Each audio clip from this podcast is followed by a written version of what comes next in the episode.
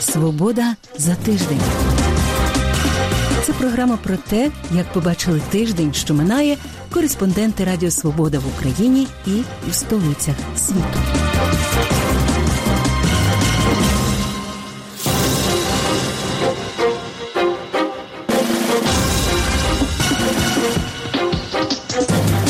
З вами у праській студії Радіо Свобода я Людмила Ванник. Вітаю вас. Як США збираються посилити підтримку України? Як знаменитості світу долучаються до пропагування масової вакцинації від коронавірусу? І що розповів лауреат Шевченківської премії Станіслав Асєєв про полон в ізоляції? Письменник, журналіст і колишній бранець угруповання так званої ДНР Станіслав Асєєв став лауреатом національної премії імені Тараса Шевченка 2021 року в номінації Журналістика і публіцистика за книжку в ізоляції. Перед тим як ми з вами почуємо уривок інтерв'ю зі Стасом Асєєвим, яке записала моя колега Інна Кузніцова напередодні оголошення його лауреатом Шевченківської премії. Коротка довідка. Станіслав Асєєв, письменник і журналіст, експерт Українського інституту майбутнього, писав про життя в окупованому Донецьку. За це у травні 2017-го його затримали бойовики угруповання ДНР. Понад два з половиною роки перебував у полоні. Його утримували на території неофіційної в'язниці катівні ізоляція в Донецьку. Автор книг Мельхіоровий слон або людина, яка думала в ізоляції світлий шлях. Історія одного концтабору. А зараз та частина розмови, де Станіслав Асєєв розповідає про умови, в яких він перебував в ізоляції. Ви написали про те, що вами рухає помста. Це помста до кого? До системи, до конкретних катів, чи може до тієї людини, до механізму, який все це запустив? Якщо казати про особистий рівень, то це помста безпосередньо від адміністрації ізоляції. Цікаво те, що знаєте, ну цікаво в лапках, що я завжди кажу, що мої власне катування вони проходили не в ізоляції. Мене катували інші люди на Шевченка 26, там де знаходиться це так зване міністерство. Але а, те, що відбувалося в ізоляції, те, що я бачив, що вони робили з іншими людьми, і просто те, яку систему вони там побудували, це поза межами навіть тих катувань, через які я пройшов. Тобто мене катували для того, щоб вибити інформацію. Можна по-різному до цього ставити. Звичайно, це воєнний злочин, звичайно, цього не можна робити. Але коли я вже все підписав і я провів наступні півтора місяці у підвалі на Шевченко 26, мене не чіпали. Коли ти приїжджаєш до ізоляції, там немає різниці підписав ти чи не підписав. Вони просто перейшли всі межі навіть війни і вели себе не як люди, а вже просто як класичні воєнні злочинці. Це звичайні люди, які повертаються додому, знімають там свою уніформу. Я не знаю, в чому вони там в камуфляжі ходять. У них є діти, в деяких ми вже точно це знаємо. Вони, мабуть, вводять їх до школи і не розповідають, що, вибачте, на геніталії накручують дроти і пускають електричну напругу. В ізоляції цю книгу видавало Радіо Свобода в той час, коли ви були за ґратами. Зараз про неї можна згадувати як про книгу короткого листа Шевченківської премії. До речі, хто був ініціатором того, аби подати цю книгу на здобуття Шевченківської премії? Платформа ізоляція, власне, територію якої і забрали бойовики. Тобто до 2014 року, як відомо, на тій території був такий потужний артфонд. Я нагадаю, що коли ця книга вийшла, лише ми роздавали її і в університетах, і на Донеччині, на Луганщині людям небайдужим. І звичайно вручали її і президентам, і депутатам Європарламенту, і конгресменам. Міністерство інформаційної політики на той час видало її, перевидало її англійською мовою. Роздавали. Я звичайно не знав про її існування. Коли вона вийшла, я сидів в ізоляції. Я не знав, що вона вийшла. Ви вже багато роздали автографів. А який був першим? Ви не повірите, але перший автограф у житті я дав саме так званому співробітнику МГБ контррозвідки. Це був місцевий його позивний код. Назвався він Іван, не знаю, чи справжнє ім'я чи ні. Мене привезли вже з підвалу до квартири, яку я знімав у Донецьку. Вони почали такий собі обшук, ніби як. І там серед речей була моя книжка Андрехівські відьми. В мене є ще такий така збірка, там поема велика у віршах і декілька п'єс і проза. І вони все це я ж не бачив, я сидів з мішком на голові, такий обшук, так без, свідків, взагалі без нікого з мішком. Потім мене повернули до підвалу, і вже наступного дня, коли мене підняли з підвалу на черговий допит. Я дивлюсь, що лежить моя книжка. І Він її відкриває, каже: Так, напиши. І е, ну змусив, не змусив, як я, я не знаю, як це назвати, бо він мені просто дав цю ручку і каже: Напиши е, коту від агента ГУР. По-моєму, він сказав, чи Стас, чи Асєєв я написав, але він сказав, напиши це справа наліво. Оце ну така маячня, яка, але формально, якщо казати, то перший автограф у житті я дав от такій людині, яка просто але ж він і книжку поцупив. Не тільки книжку, він поцупив ще й мій рюкзак, е, за яким мене власне і спіймали, так би мовити. Тобто, ну я цю історію вже багато разів розказував, що так. в тому числі я потрапив до цих е, підвалів з необачністю, бо засвітився на одному з репортажів на російській телекамері зі своїм рюкзаком. Але оскільки вони мене шукали півтора роки, і коли нарешті знайшли, він сказав, що я цей рюкзак я не здав там ні у вічдокі, нікуди. Я заберу його. Ну не знаю, забрав чи ні. Я заберу його собі додому, бо шукали півтора роки. Тебе Такі сентиментальні люди.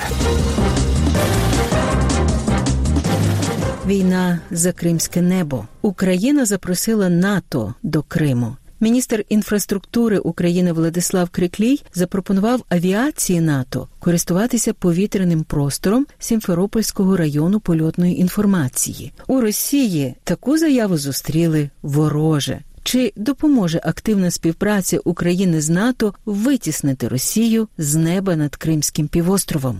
Дізнавався Дмитро Євчин у програмі Крим Реалії. У лютому російські змі зарясніли страшилками про НАТО. Україна запропонувала НАТО літати над Кримом. Росія почне збивати літаки НАТО над Кримом. Україна запропонувала НАТО перекидати війська повітрям поблизу Криму.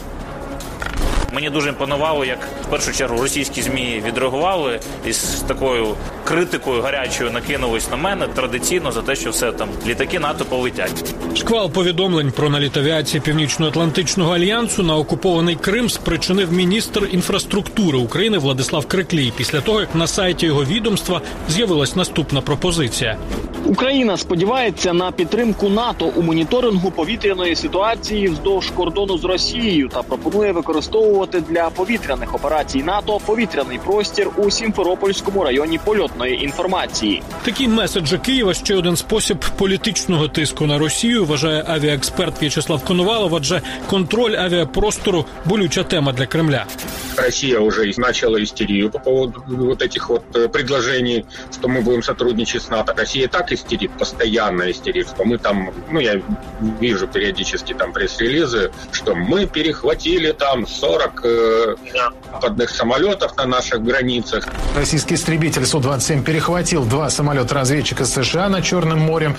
Российские военные совершили перехват группы самолетов ВВС Франции над Черным морем. В завершении покажем кадры успешного перехвата нашим истребителем американского самолета-разведчика над Черным морем. У російській держдумі на письмове повідомлення українського міністра відповіли погрозою. Если в Киеве думают, что завтра самолеты НАТО начнут летать над Симферополем, то это заблуждение или наоборот наивность. В Альянсе, в отличие от команды Зеленского, сидят хоть и русофобы, но реалисты. Запустить самолет в сторону Крыма – это выписать пилоту билет на эшафот. Или, если повезет, то в Симферопольский СИЗО, куда его поместят в случае удачного катапультирования со сбитого самолета. Про польоти авіації Північно-Атлантичного альянсу безпосередньо над Кримом не йдеться, пояснив Криклій. Поки що. Літаки НАТО полетять, але це буде трохи згодом. Запросив НАТО, щоб зупинити втручання російських диспетчерів в український авіапростір над Кримом, каже міністр. Вони створюють постійно перешкоди нашим партнерам е, і авіаперевізникам іншим країнам, коли намагаються нашкодити ефір, роблять якусь дезінформацію тощо.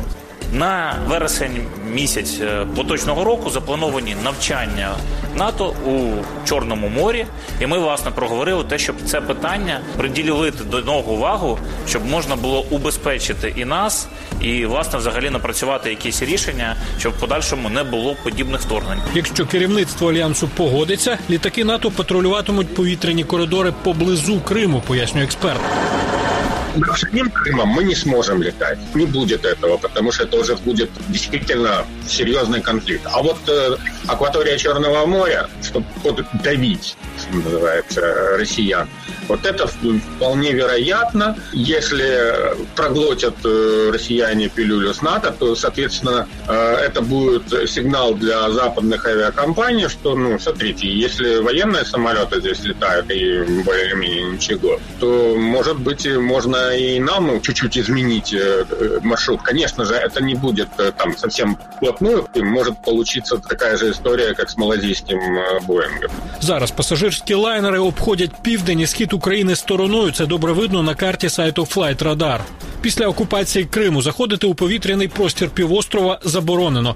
2014-го міжнародна організація цивільної авіації ІКАО визнала небо над півостровом і акваторією Чорного моря зоною відповідальності України. Відтоді нічого не змінилося. Йдеться у відповіді на наш запит.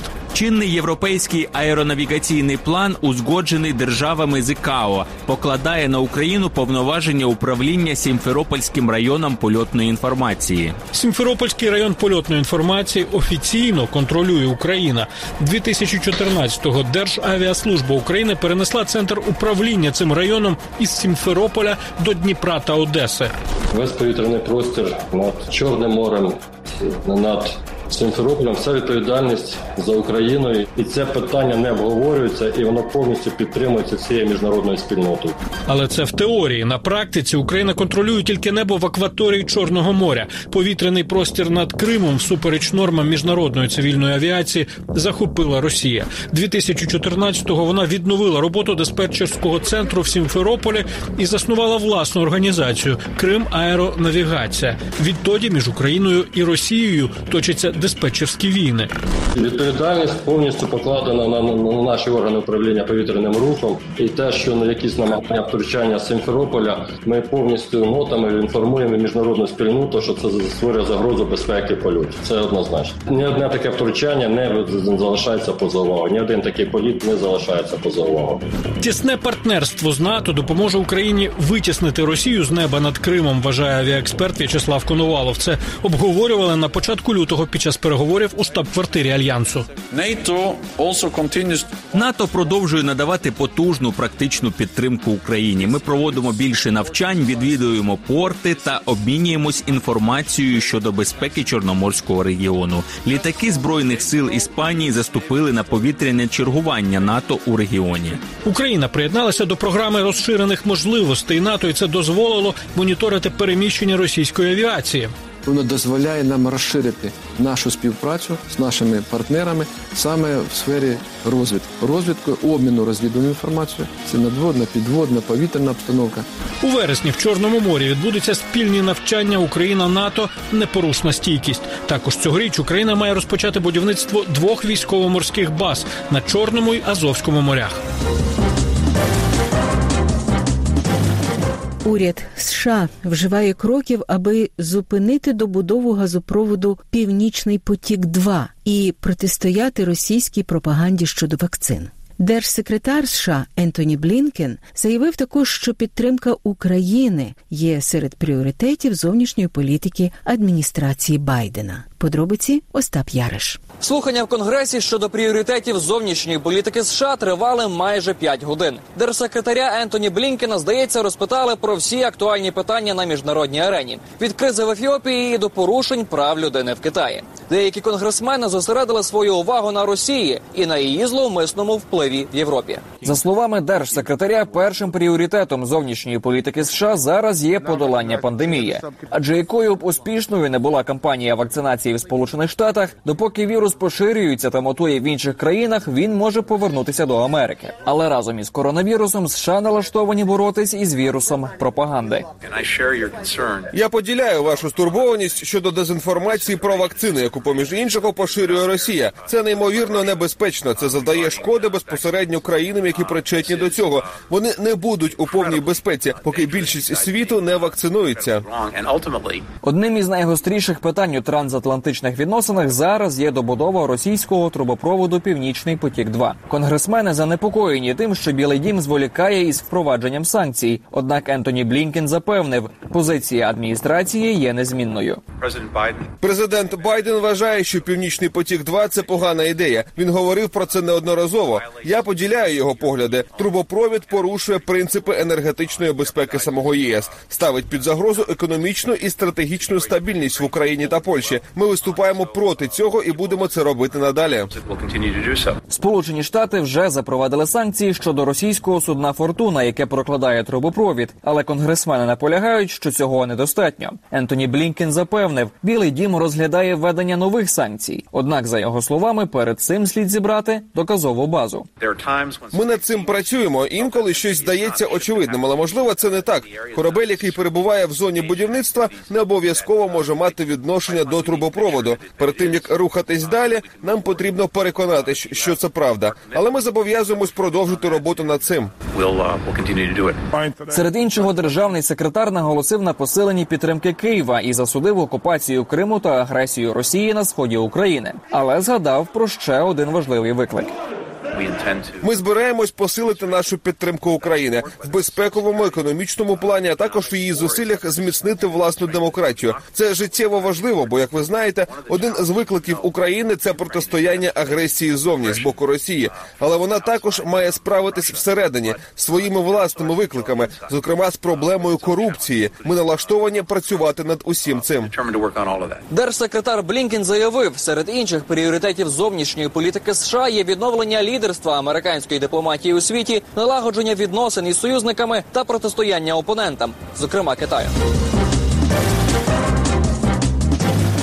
В Україні спалах коронавірусу у західних областях. Лікарні переповнені. Найбільше хворих в Івано-Франківську. Мер міста напередодні попросив обласної влади додаткові місця, оскільки місцеві лікарні з прийомом пацієнтів уже не справляються. Збільшилася і кількість смертей від COVID-19. Найкраща ситуація і в Чернівецькій області. Медики кажуть, що вже виснажені. Репортаж Радіо Свобода. Чернівці, обласна лікарня. Саме тут рік тому був зареєстрований перший випадок коронавірусної інфекції в Україні. Лікарка Ольга Кобевко разом із завідувачем реанімації Костянтином Дроником одягають захисні костюми і йдуть до пацієнтів, яким важко дихати. Я бачу, вам треба заспокоїтися.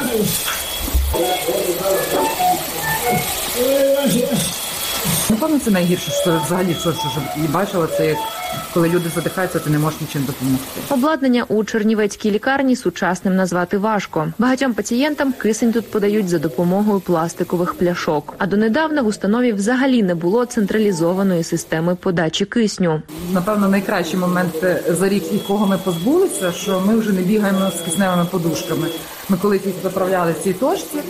І тому, що це була єдина вільна точка подачі кисню, і та тої подушки вистачало там на 10-15 хвилин людині. Не користуємося з ними вже від того часу, як збільшує нам точки дотації в, у різних палатах. Лікарі скаржаться, що зараз вони зіткнулися з третьою хвилею пандемії в Україні. Західна частина країни знову опинилася в червоній зоні. Палати та морги переповнені. Кожний день, от такий от важкий день, мається на увазі, коли багато пацієнтів, або коли важкі пацієнти, воно просто вириває шматок тебе. От і все.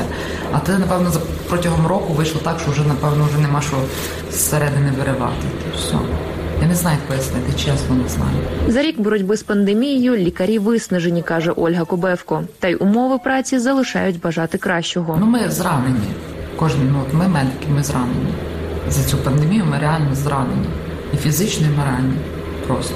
Тому що, якщо дивитися навіть на колег за кордоном. Е- були створені умови не тільки ті, які можливо працювати в них, да? а і позаробочі моменти вони були створені для цих медиків так, щоб не втратити їх мед... цих самих же медиків, як людей. А у нас це було така передова, і ми як, як штрафбати колись, знаєш. Що вони йдуть на передову і байдуже, що з ними буде. Так само і з нами поступали. Пацієнтів з коронавірусом, яким потрібна допомога, з кожним днем все більше. Інфекційне відділення Чернівецької обласної лікарні раніше було збільшене з 60 до 94 ліжок, але тепер в ньому 110 пацієнтів. І потреби, говорять медики, ростуть. Ви бачили всіх там, хто не витримував? Бачили? Ви ж хочете з нами залишатися?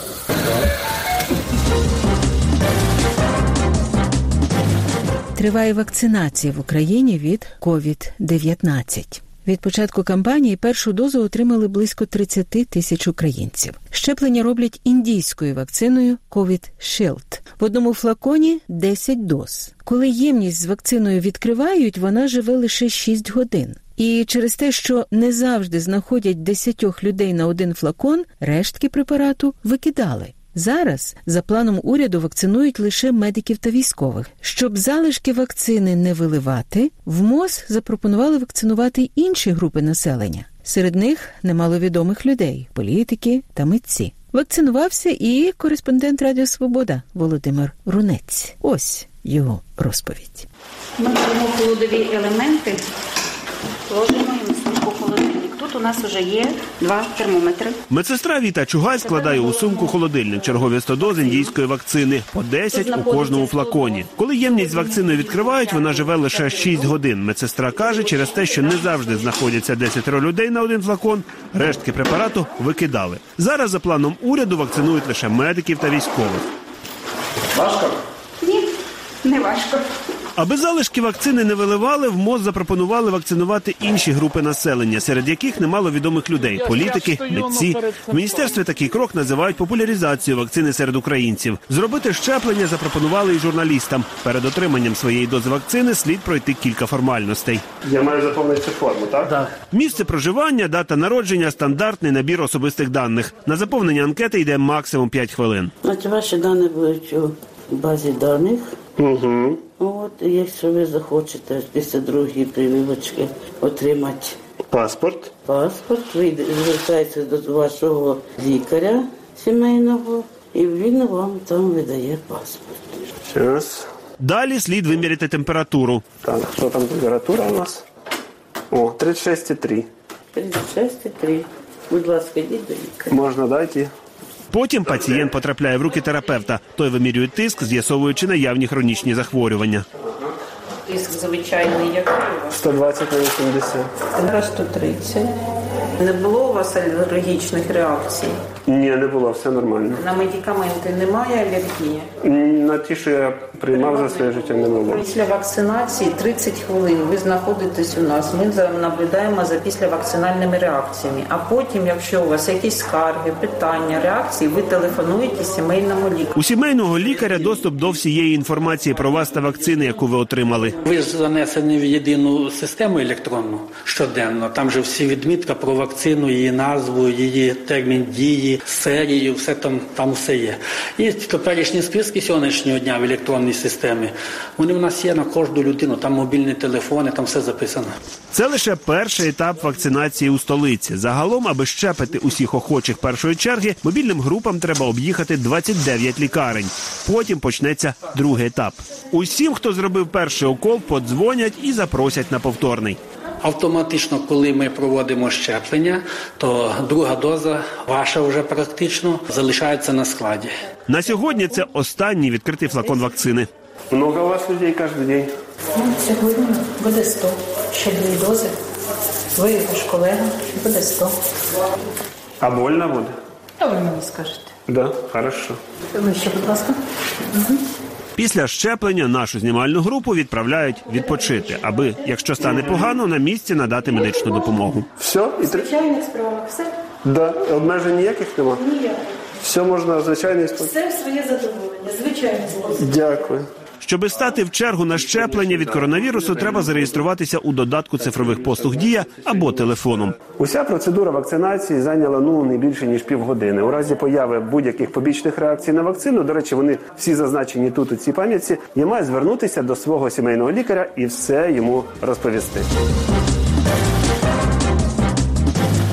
А у Сполучених Штатах зробили вже понад 80 мільйонів щеплень від коронавірусу, і програма імунізації просувається швидко. Але і в Америці, і в інших країнах є чимало людей, які мають сумніви або навіть бояться вакцинації. Богдан Цюпин із Лондона розповідає про залучення знаменитостей до просвітництва. У Великій Британії уряд каже, що щеплення від коронавірусу вже зробили понад третині населення. Це багато, але фахівці кажуть, що для досягнення колективного імунітету рівень вакцинації повинен перевищувати 80, можливо, навіть 90%. Для того щоб переконати тих, хто ще можливо вагається, у деяких країнах почали агітацію за вакцинацію. My name is Elton John. Співаки, кінозірки й інші знаменитості жартома і серйозно долучаються до пропагування масової вакцинації. Hello, my name is Michael Caine. Вітаю, я Майкл Кейн. Мені щойно вкололи вакцину від ковіду. Це не боляче. The Що більше людей у суспільстві зроблять щеплення, то більша ймовірність, що ми викорінимо пандемію ковід. Важливо знати, що вакцини пройшли усі потрібні перевірки на безпеку і якість. Легенда американського стилю кантрі, 75-річна співачка Долі Партон минулого року пожертвувала мільйон доларів на розробку вакцини, якою її зараз щепили перед камерами. Я хочу сказати усім, що вам треба піти і також це зробити. Я для нагоди навіть змінила одну зі своїх пісень. Vaccine, vaccine, vaccine, vaccine. Зірки Голівуду, англійська королева, принцеси з принцами говорять про вакцини і заявляють про підтримку. Catherine and I are not medical experts by Кетрін і я зовсім не фахівці, але якщо це допоможе, то ми щиро підтримуємо щеплення. Це дуже дуже важливо. Ми про це розмовляли з багатьма людьми. Український президент також вирішив, що повинен показати приклад багатьом співвітчизникам, які мають сумніви щодо щеплень. Ще взимку демонстративно щеплення зробили тоді новообраному президентові Джо Байдену.